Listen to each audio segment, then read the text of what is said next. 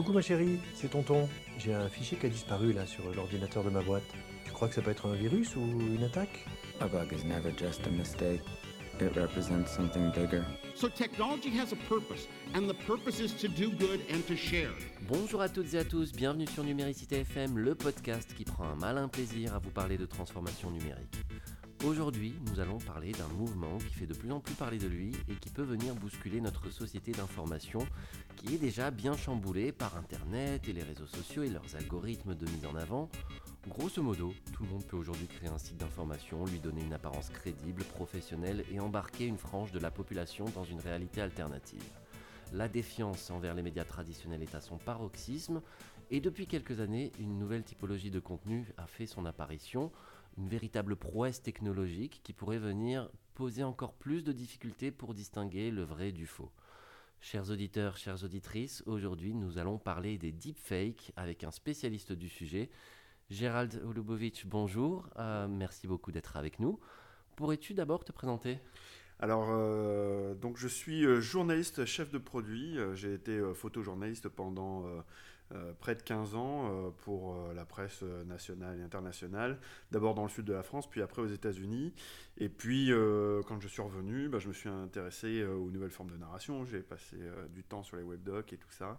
Et, et petit à petit, en fait, je me suis intéressé donc vraiment à l'innovation éditoriale et à tout ce qui pourrait éventuellement nous arriver dans le champ de l'information en termes d'évolution technologique, ce à quoi on doit se préparer, et puis même les évolutions euh, internes au métier euh, de journaliste.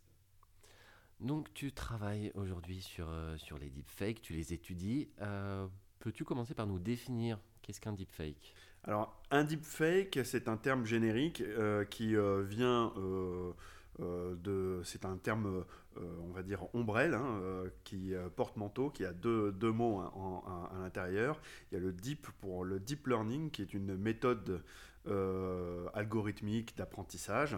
Euh, donc, euh, grosso modo, c'est, euh, on est proche du champ de l'intelligence artificielle. hein, donc, c'est des techniques très évoluées en termes en termes d'automatisation.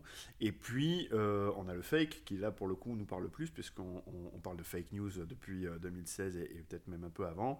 Et là, bah, typiquement, c'est exactement ça. On parle de, de, faux. Donc, le deepfake, ça va être en réalité un ensemble de euh, contenus audiovisuels. Donc, ça peut être des vidéos, ça peut être euh, du son, euh, ça peut être des images qui vont être générées artificiellement par ce qu'on appelle des réseaux de neurones artificiels et qui vont produire des, des, résultats assez euh, soit amusants, soit perturbants, soit problématiques. Grosso modo, pour vous donner une idée, on va pouvoir mettre le visage de Tom Selleck sur le euh, corps de, euh, de Harrison Ford dans Indiana Jones, quoi, et recréer comme ça le rôle qu'il il aurait dû avoir initialement, comme c'était prévu.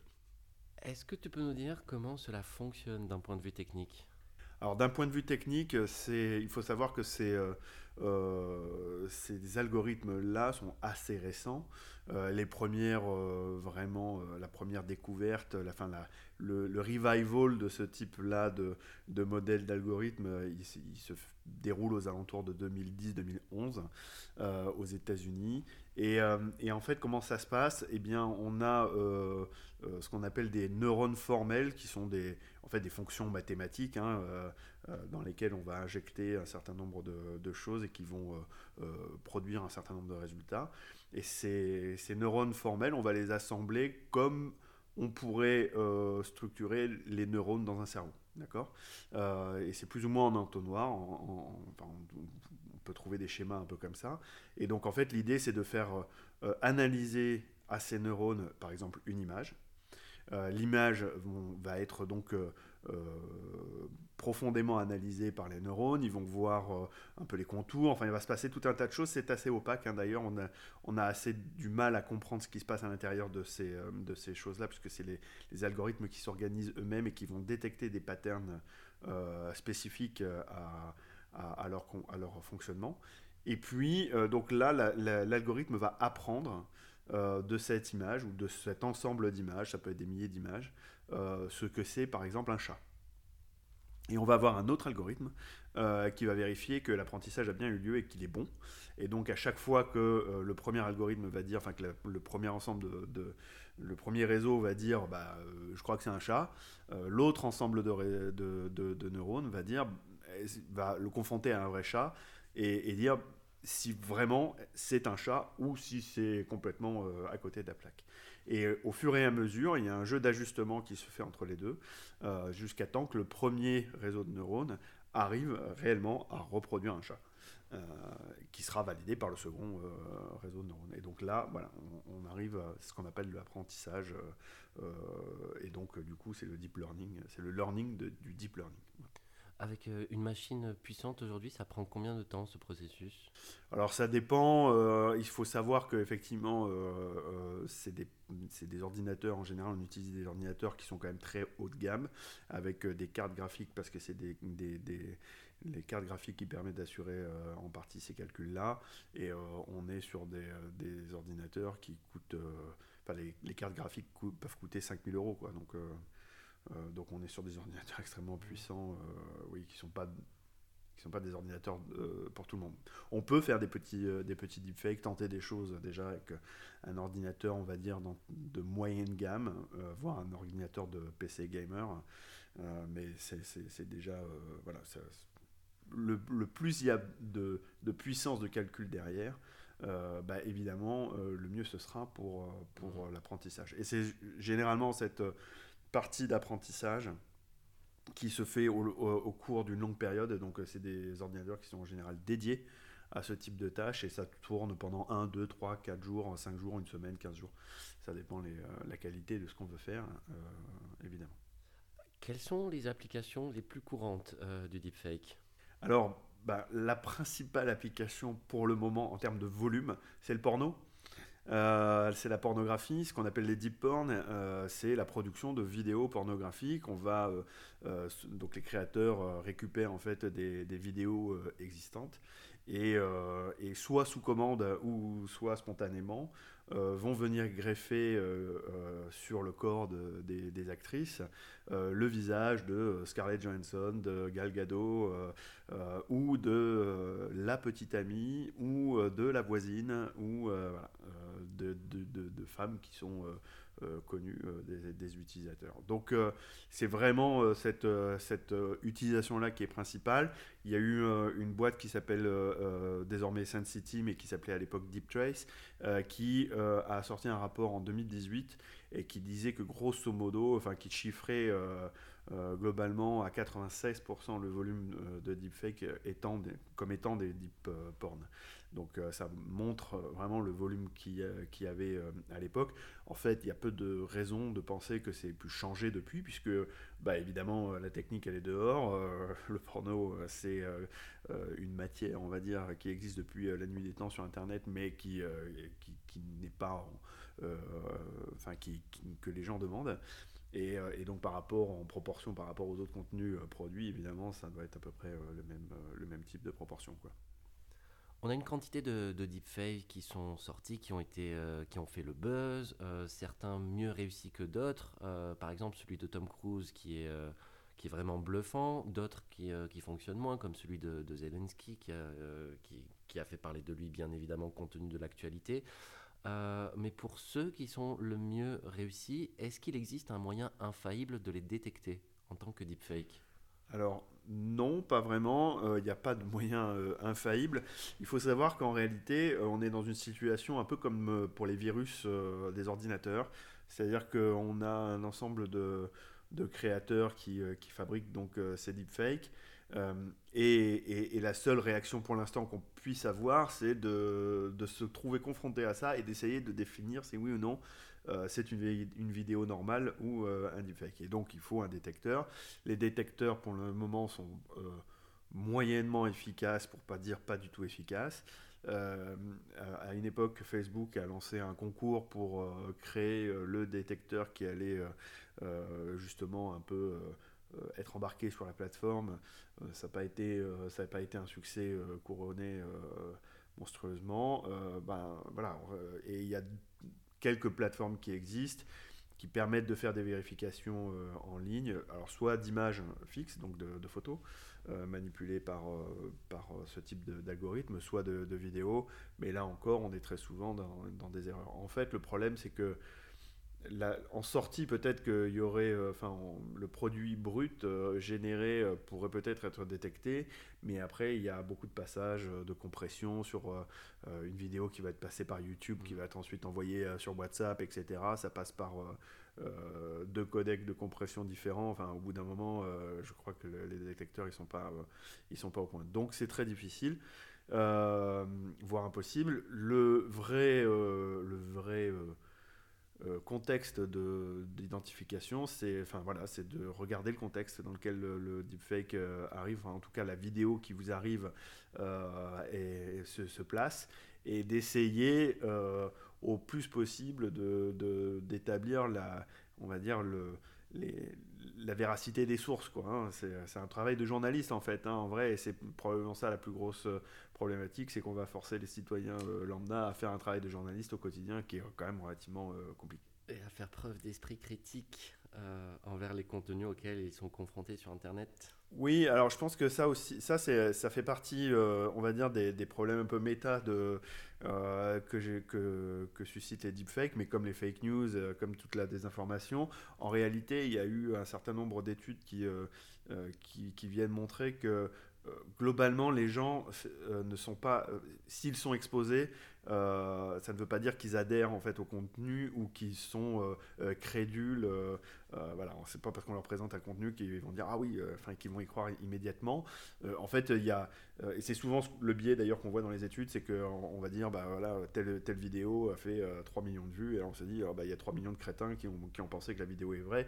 En, réalité, non, parce que là-dedans, il y en a au moins 90% qui sont vus par les journalistes, et donc du coup, euh, en fait, par définition, c'est pas des imbéciles, ils regardent ce qui. ils regardent avec conscience ce qui, ce qui, se passe devant eux et en fait ils savent bien que c'est pas voilà et puis après il y a tout le volume derrière de, euh, de, de, vue euh, normale, native. Et c'est pareil, en fait, les gens regardent par curiosité, euh, mais ils ne sont pas forcément susceptibles de, d'être en réception du message. Par exemple, on parlait de la vidéo de, Zelensky.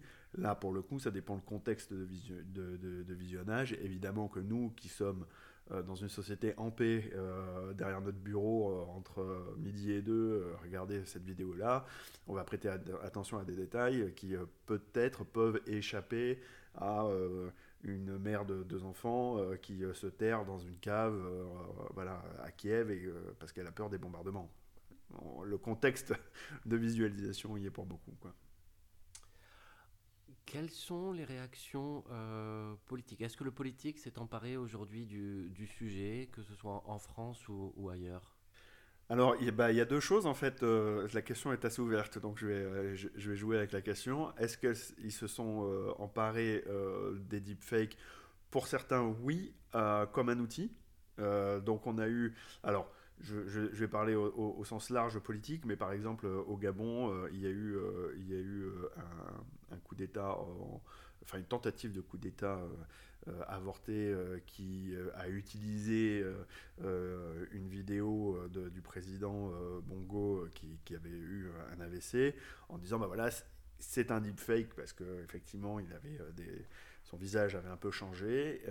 Euh, c'est un fake, allons-y, euh, il y a un problème avec l'État. Euh, voilà. Donc ça a justifié un peu ça. Donc c'est un usage politique. On a vu aussi en Inde, par exemple, un, candidat du, BJP, qui est un parti conservateur de droite, utiliser le deepfake pour pouvoir, en modifiant sa voix et en, faisant en sorte de parler trois langues au lieu de la seule qu'il maîtrisait. Euh, donc là, c'était pour atteindre un, certain électorat. Bon, donc c'est encore une fois un outil. Et puis aux États-Unis, à l'époque de euh, la mort de George Floyd, on avait eu euh, une candidate à, la députation de droite qui avait donc républicaine, qui avait produit une sorte de faux rapport un peu, un peu complotiste sur, sur le thème euh, George Floyd, euh, enfin les vidéos de George Floyd, de George Floyd qu'on peut, qu'on peut voir sont en fait des deepfakes, etc. Bon. Donc on voit bien que Euh, dans l'usage politique, il peut y avoir un usage euh, très technique, euh, et puis bien évidemment, enfin, le Zelensky, c'est un usage politique aussi, même si on ne sait pas si ça a été commandité par Poutine. Donc on voit bien qu'il y a des usages politiques à la fois comme l'outil, qui va, on va changer la voix, on va permettre de dire des choses qu'on ne pouvait pas dire, et donc là, pour atteindre des électeurs ou atteindre une cible particulière. Après, il y a ce qu'on appelle le liar dividend, euh, c'est donc la, prime au menteur. Donc on va invoquer le deepfake, même s'il n'y en a pas du tout, euh, pour justifier quelque chose. Donc là, c'est euh, le cas dans le cas de l'affaire de, George Floyd, où on invoque le deepfake pour faire passer ce fait divers dramatique pour en fait quelque chose qui n'a jamais existé ou pour justifier un coup d'État. voilà. Côté législation, euh, bah, les politiques, euh, en tout cas en France, sont pas très, euh, pas très conscients de, du problème au sens où il y a eu des lois, il y a eu la loi Avia qui a été tentée de, qui a été, que, le gouvernement a essayé de faire passer sur les, fake news, mais ce n'était pas spécifique au deepfake. ça concerne que la désinformation en permanence enfin assez souvent. Euh, par ailleurs, il y a quand même un certain nombre de textes de loi aux États-Unis notamment qui, euh, va traiter, euh, qui vont traiter de, des, problématiques pornographiques justement, donc, et, plus, plus, particulièrement sur la porno-divulgation, ce qu'on appelle la porno-divulgation ou le revenge porn, c'est l'utilisation de la photo de sa petite copine, voilà, et pour, pour les mettre sur les réseaux, ce qui bah, évidemment est un problème de violation de vie privée, etc il y a ça, et puis il y a une petite dimension commerciale à New York euh, à travers un texte qui a été, euh, qui a été euh, voté il y a maintenant quelques mois, où là on est plutôt dans la dimension patrimoniale sur des acteurs en disant bah voilà en fait il faut quand même que les acteurs morts ne soient pas dépouillés de leur identité et donc du coup il y a une protection qui s'est mise là-dessus et c'était plus ou moins en réaction à, un certain nombre de, de, de projets qui étaient on va dire discutables sur le plan éthique et moral. Et euh, les implications juridiques, on... donc tu, tu, nous as précisé que l'usage, il était essentiellement à des fins personnelles. Euh, comment peut, qu'est-ce qui se passe lorsque euh, un individu, un individu lambda voit son visage posé sur une vidéo pornographique qu'il n'a évidemment, il ou elle n'a pas tournée Est-ce que le, la loi protège de ça aujourd'hui? Alors, la loi telle qu'elle est aujourd'hui euh, bien que pas spécifiquement dédié au deepfake, permettrait euh, de poursuivre les auteurs de, ces deepfakes euh, au titre de la protection de la vie privée, article 9, au titre, bah, si c'est par exemple des, problématiques plutôt commerciales, voilà, du, de la propriété intellectuelle. Ou, voilà. Donc il y a, y a, un certain nombre de dispositifs les, légaux qui permettent euh, effectivement d'attaquer de, en fait le créateur du deepfake. Maintenant, le problème c'est la mise en œuvre. Hein. Alors c'est pas d'ailleurs qu'en France, hein, c'est aux États-Unis et ailleurs. Euh, enfin, tous les pays disposent en fait d'une législation qui tourne autour de, ça. Et puis au niveau cadre européen, d'ailleurs, il y a aussi euh, un certain nombre de lois qui, qui, qui sont en négociation, en cours de négociation pour le moment, mais qui, qui traitent aussi de l'aspect intelligence artificielle. Donc là aussi, il y a des il y a des choses qui sont, qui sont en train d'être faites. Mais globalement, en fait, le problème, c'est de faire appliquer euh, les lois, c'est-à-dire d'aller chercher euh, euh, en fait, les auteurs de ce genre de, de, choses. et donc là, c'est beaucoup plus compliqué puisque ça passe par les forces de police et que les forces de police ne sont pas dimensionnées pour. Et ça, c'est dans aucun des, pays occidentaux. voilà, qui, qui, est victime de ce genre de choses. Donc il y a eu un cas relativement célèbre euh, en Australie où euh, la pauvre jeune femme a, dû faire des pieds et des mains pour, euh, pour pouvoir faire enlever ces, ces, vidéos des plateformes. Les plateformes ont refusé. bah, en fait, il, y a eu, enfin, il a fallu qu'elle qu'elle aille jusqu'au Parlement pour pouvoir enfin, faire adopter un texte de loi qui pourrait éventuellement. Donc vous voyez que en fait, le, le, le, travail est énorme mmh. si on veut faire appliquer ça. Quoi. Et c'est le même problème que les femmes rencontrent dans les cas de revenge porn euh, classique, ou mm. le harcèlement. Ou voilà, donc euh, euh, c'est, c'est, dramatique, mais il y a, y a, voilà. Tant il faut plus de moyens là-dessus, certainement au niveau de la police. Tu as eu l'opportunité de côtoyer, d'échanger avec pas mal de pionniers des, des deepfakes. Comment voit-il cette, cette activité? Alors en fait, euh, donc j'ai eu la chance de, pouvoir interviewer euh, Control Shift Face, Shamook, euh. Enfin, c'est des gens qui ont euh, qui euh, en 2018, 2019 étaient encore inconnus et pour la, une large partie sont encore inconnus. Euh, Chris Hume, c'est celui qui a fait euh, donc Tom Cruise sur sur TikTok et Shamook, par exemple, il a été embauché par Disney pour travailler sur le deepfake qu'on a pu découvrir dans le, Book of Boba Fett, le dernier épisode de, de, Star Wars qui, est diffusé. Et, donc, euh, euh, ces, artistes, ces créateurs, parce que euh, en fait, euh, peu se, déclarent être artistes, viennent tous d'ailleurs d'un- background euh, soit informatique, c'est-à-dire qu'ils comprennent la mécanique euh, vraiment euh, algorithmique et comment utiliser ces outils-là, soit ce sont des créateurs au sens où euh, ils travaillent dans les effets spéciaux, comme Chris Hume qui travaille dans, les effets spéciaux, et qui sont fait donc euh, une spécialisation, qui sont allés un peu plus en avant. Il y a une boîte qui s'appelle Corridor Crew aux États-Unis qui, euh, qui est aussi, euh, enfin qui fait partie un petit peu de cette boîte de, de ce groupe de pionniers euh, qui, euh, qui effectivement, pareil, voilà, ils sont spécialisés euh, VFX à, fond. Et donc, comment ils voient le, le, truc, c'est, enfin, le, phénomène, c'est assez, c'est assez partagé. Certains, tous en, tout cas, en tout cas, par exemple, je discutais avec French Faker, qui est le, le le, deepfaker français là, qui bosse avec, euh, avec euh, Canteloup, euh, bah, il voit bien qu'en fait il y a des implications éthiques assez importantes,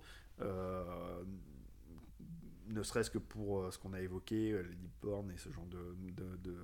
et, des, des, des deepfakes plus euh, malveillants du type qu'on pourrait utiliser pour de l'escroquerie. Euh, maintenant, voilà, ils essayent de différencier leur activité. évidemment de, de, de ces activités frauduleuses ou compliquées et donc du coup bah, le discours il n'est pas à la condamnation ou il n'est pas non plus à, à, demander une forte régulation. Euh, par ailleurs, il y a un groupe qui s'est constitué euh, sur, euh, euh, l'initiative de Chris Hume sur, sur Internet qui regroupe beaucoup de professionnels anglo-américains du secteur. Et c'est pareil, les discussions éthiques sont intéressantes dans une certaine mesure, mais, mais, mais sont teintées quand même d'un- d'une approche très anglo-américaine. Et par exemple, on oublie assez volontiers les questions de vie privée, tout ça. Pas que ce soit oublié au sens. euh, on, refuse cet argument-là, mais culturellement, ils vont pas forcément y aller parce que c'est pas, voilà, c'est pas dans leur euh, prisme culturel. Parlons un petit peu des, GAFAM. Tu as mentionné que Facebook avait lancé une initiative pour essayer des travaux de recherche, pour essayer de trouver, euh, des- de trouver des outils qui vont identifier les, deepfakes. Quelles sont les positions des autres géants du numérique? Alors il y a eu, euh, il y a eu deux sur le volet technique. euh, alors déjà dès le départ, en fait, en 2018, en dès février, euh, il y a eu un bannissement un peu global, général de, de- des deepfakes sur toutes les plateformes, que ce soit de Twitter, et Reddit évidemment, parce que c'est là où avait été constitué le plus gros groupe. hein. Il y avait euh, 90 000 utilisateurs, à un moment donné même 100 000 euh, qui, étaient, euh, qui étaient constitués sur Reddit, donc c'était beaucoup. Euh, tous parlaient de, de pornographie, donc du coup c'était compliqué. Euh, sur Twitter c'était pareil, il y avait le même souci. Euh, Aujourd'hui, bon, quand on tape sur Twitter deepfake, on se retrouve effectivement aussi avec des vidéos euh, euh, porno, en tout cas des extraits de vidéos porno, donc on voit bien que l'effort n'est pas forcément euh, toujours maintenu, Euh, y compris sur, euh, Reddit, on peut en retrouver. Donc euh, euh, il y a eu une, posture très forte dès le départ, puisqu'il y a eu une couverture presse un peu, euh, un peu forte euh, euh, en 2017. Aujourd'hui, il y a deux, euh, organisations qui se sont, euh, euh, créées.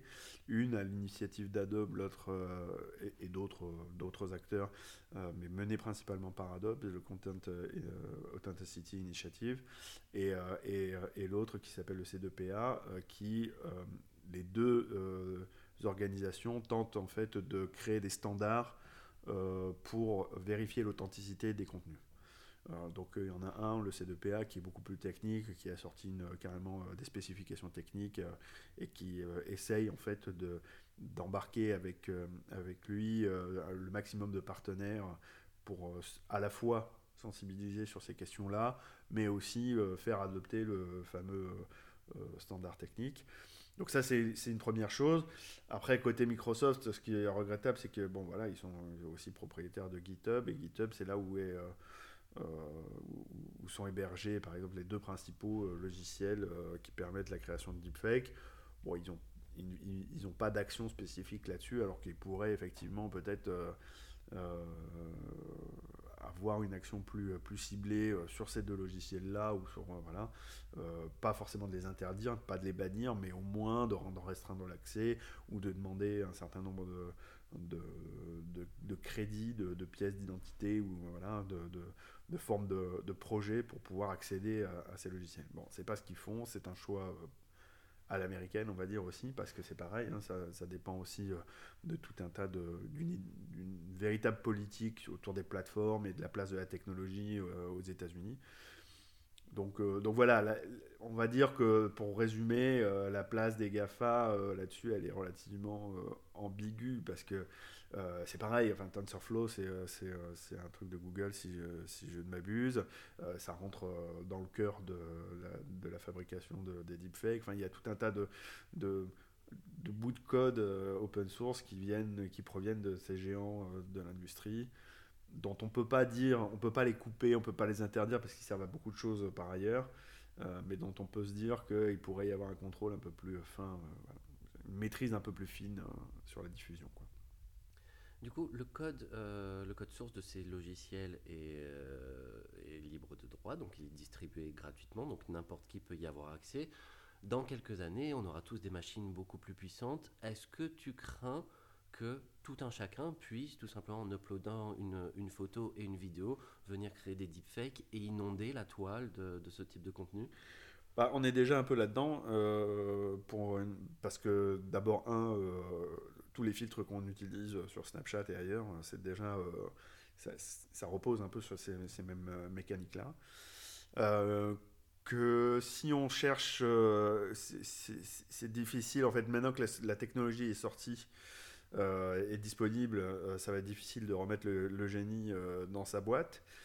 donc là, on n'a plus qu'en fait une seule solution, c'est d'essayer de contrôler la technologie au maximum pour éviter qu'elle ne fasse des dégâts. Euh, et d'en conserver les bons aspects euh, s'il y en a. Euh, évidemment que le parc, le parc informatique, s'il continue sa progression en termes de capacité, bah, il y a une rencontre inévitable entre, entre le logiciel et puis la capacité. Et donc, du coup, à un moment donné, il y aura bien quelqu'un qui va se mettre là, faire une interface un peu sympa et puis bah, et en avant. et donc, du coup, ça, c'est quand même un souci parce que ça veut dire que euh, autant euh, Photoshop euh, a, suscité une certaine culture, la culture du même et tout ça, c'était ça, a généré quand même voilà, un pan de la culture du, net. là, on, en vient à, des, à des, des, niveaux de réalisme, puisque en fait, Photoshop, ça dépendait de la capacité de l'utilisateur de sa capacité créative, de, ses, de son talent euh, inhérent à lui, de, des heures qu'il allait euh, passer à apprendre la technique euh, pour qu'il y ait un résultat crédible à la fin. Là, c'est pas le cas, puisque c'est l'algorithme qui, fait qui fait le boulot, et donc c'est beaucoup plus facile.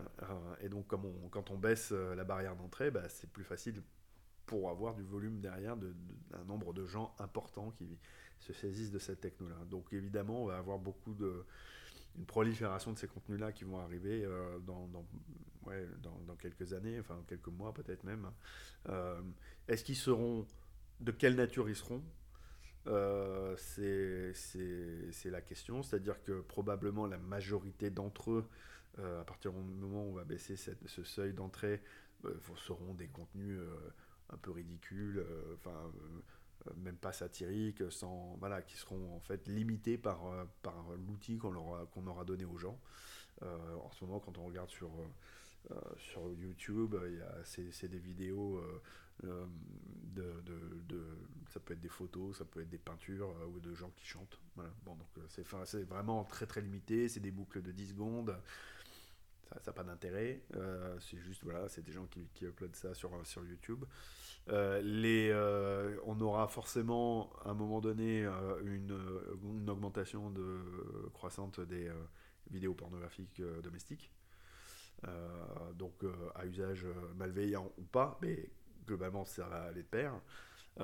les deepfakes de créatifs d'hyper haute qualité, etc., eux resteront quand même dans, le domaine de, de l'exception. parce que bah parce que ça requiert toujours en fait plus on veut aller vers le photoréalisme et, l'absence de on va dire, de, frontières entre le réel et le faux, bah, plus il faut avoir des, machines conséquentes, un talent quand même, une, intervention humaine derrière, euh, en tout cas pour le moment. Et donc, du coup, bah oui, ça. Euh, cela, ça, sera vraiment euh, soit limité à des gouvernements, soit à des entreprises extrêmement puissantes, soit voilà, donc les studios de création par exemple, ou des entreprises mafieuses, malveillantes, mais voilà, qui, auront détecté quelque chose d'intéressant à faire avec ça tu, euh, tu ne sombres pas dans euh, l'idée d'infocalypse euh, qui nous attend. Quelle est ta vision à, toi?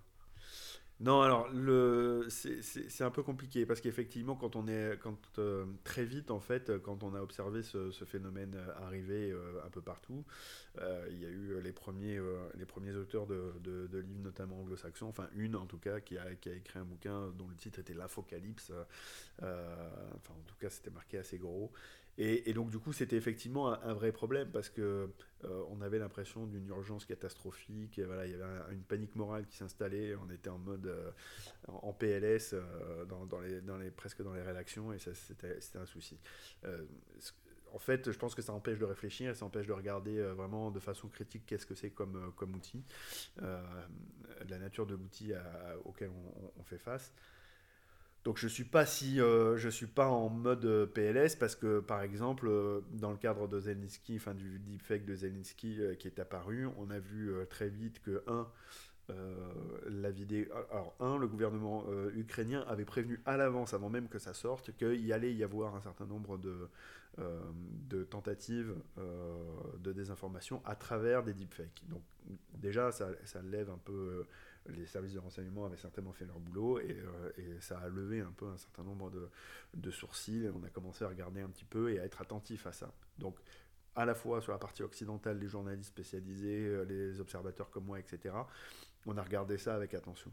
Euh, donc, il y aurait, on, était déjà des alarmes de facto du, problème. Après, quand ça a été, quand ça sorti, il y a eu deux suites. en fait, un tweet du ministère des Armées et de la Défense pour dire que non, non, c'était pas c'était bien un deepfake et qu'il y avait bien eu un problème et qu'il y avait bien eu un piratage et que donc en fait euh, il fallait pas en tenir compte. Et Zelensky lui-même a publié euh, sur son compte une vidéo disant que c'était n'importe quoi et qu'il fallait pas l'écouter.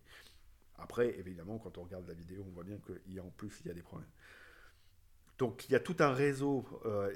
si on ajoute à ça les initiatives américaines du C2PA plus du Content Authenticity Initiative, on se rend compte qu'il y a tout un réseau de choses qui se mettent autour de l'écosystème information officiel qui euh, permet en fait de vérifier très rapidement l'information. C'est le, boulot du journaliste, des rédactions, des médias, et donc d'assurer en fait une authenticité, une, clarté euh, de l'information et en tout cas des sources euh, propres. donc je ne pense pas qu'on soit confronté aujourd'hui, ni dans un avenir proche, à à une intoxication par un deepfake. Typiquement, les élections qui arrivent euh, présidentielles, euh, enfin, de, ce mois de mai, euh, il, est peu probable qu'on se retrouve avec ce genre de choses. D'abord, un, parce que c'est pas le focus, et puis deux, parce que ça demanderait, enfin, il n'y aurait pas d'intérêt en fait. On, ça serait complètement explosé dès le départ. tout le monde trouverait, enfin, détecterait la supercherie. En revanche, peut-être sur des problématiques économiques, euh, et plus euh, et qui ferait euh, intervenir de l'audio, là oui. il y a eu des, un certain nombre d'entreprises qui ont dit qu'elles avaient été victimes de deepfake audio dans le cadre d'extorsion de fonds, etc. C'est des, des, cas pour le moment qui ne sont pas encore euh, complètement certain. Il euh, n'y a pas eu de, de, preuves avancées, même publiquement. Euh, enfin voilà, les assurances, bon, ont payé dans le doute, mais c'était. Et, et, à l'époque, en plus c'était en 2018, les deepfakes audio n'étaient pas spécialement super développés, ils sont encore compliqués à générer, donc se dire qu'on a quelque chose d'extrêmement réaliste qu'on peut appliquer en live, parce que ça aussi c'est une dimension très importante, c'est que si on l'applique en live, c'est, on multiplie la complexité. Bon, en 2018, euh, c'était probable que c'était plus un imitateur ou quelqu'un qui s'est fait passer pour, euh, pour le patron de telle boîte et qui a demandé 250 000 euros et qui est parti avec la, caisse. Quoi. Donc je ne suis, pas, suis pas dans la catastrophe. En revanche, c'est l'histoire de la grenouille qu'on met dans, le, dans la, casserole euh, d'eau froide. Si on monte la température, euh, au bout d'un moment, la, grenouille, elle cuit parce qu'elle ne s'est pas rendue compte qu'il y avait un problème. On va multiplier le volume de contenu modifié par euh, ces algorithmes-là de plus en plus dans notre environnement culturel, dans notre espace numérique. On va voir ça à la télé, à la radio, on va en entendre, on va entendre des imitations. C'est peut-être, est-ce que c'est la fin des, imitateurs d'ailleurs? Parce que c'est possible aussi, il suffit d'avoir juste l'échantillon de voix et puis après passer du texte derrière par écrit. Euh, c'est beaucoup plus facile que d'avoir un imitateur.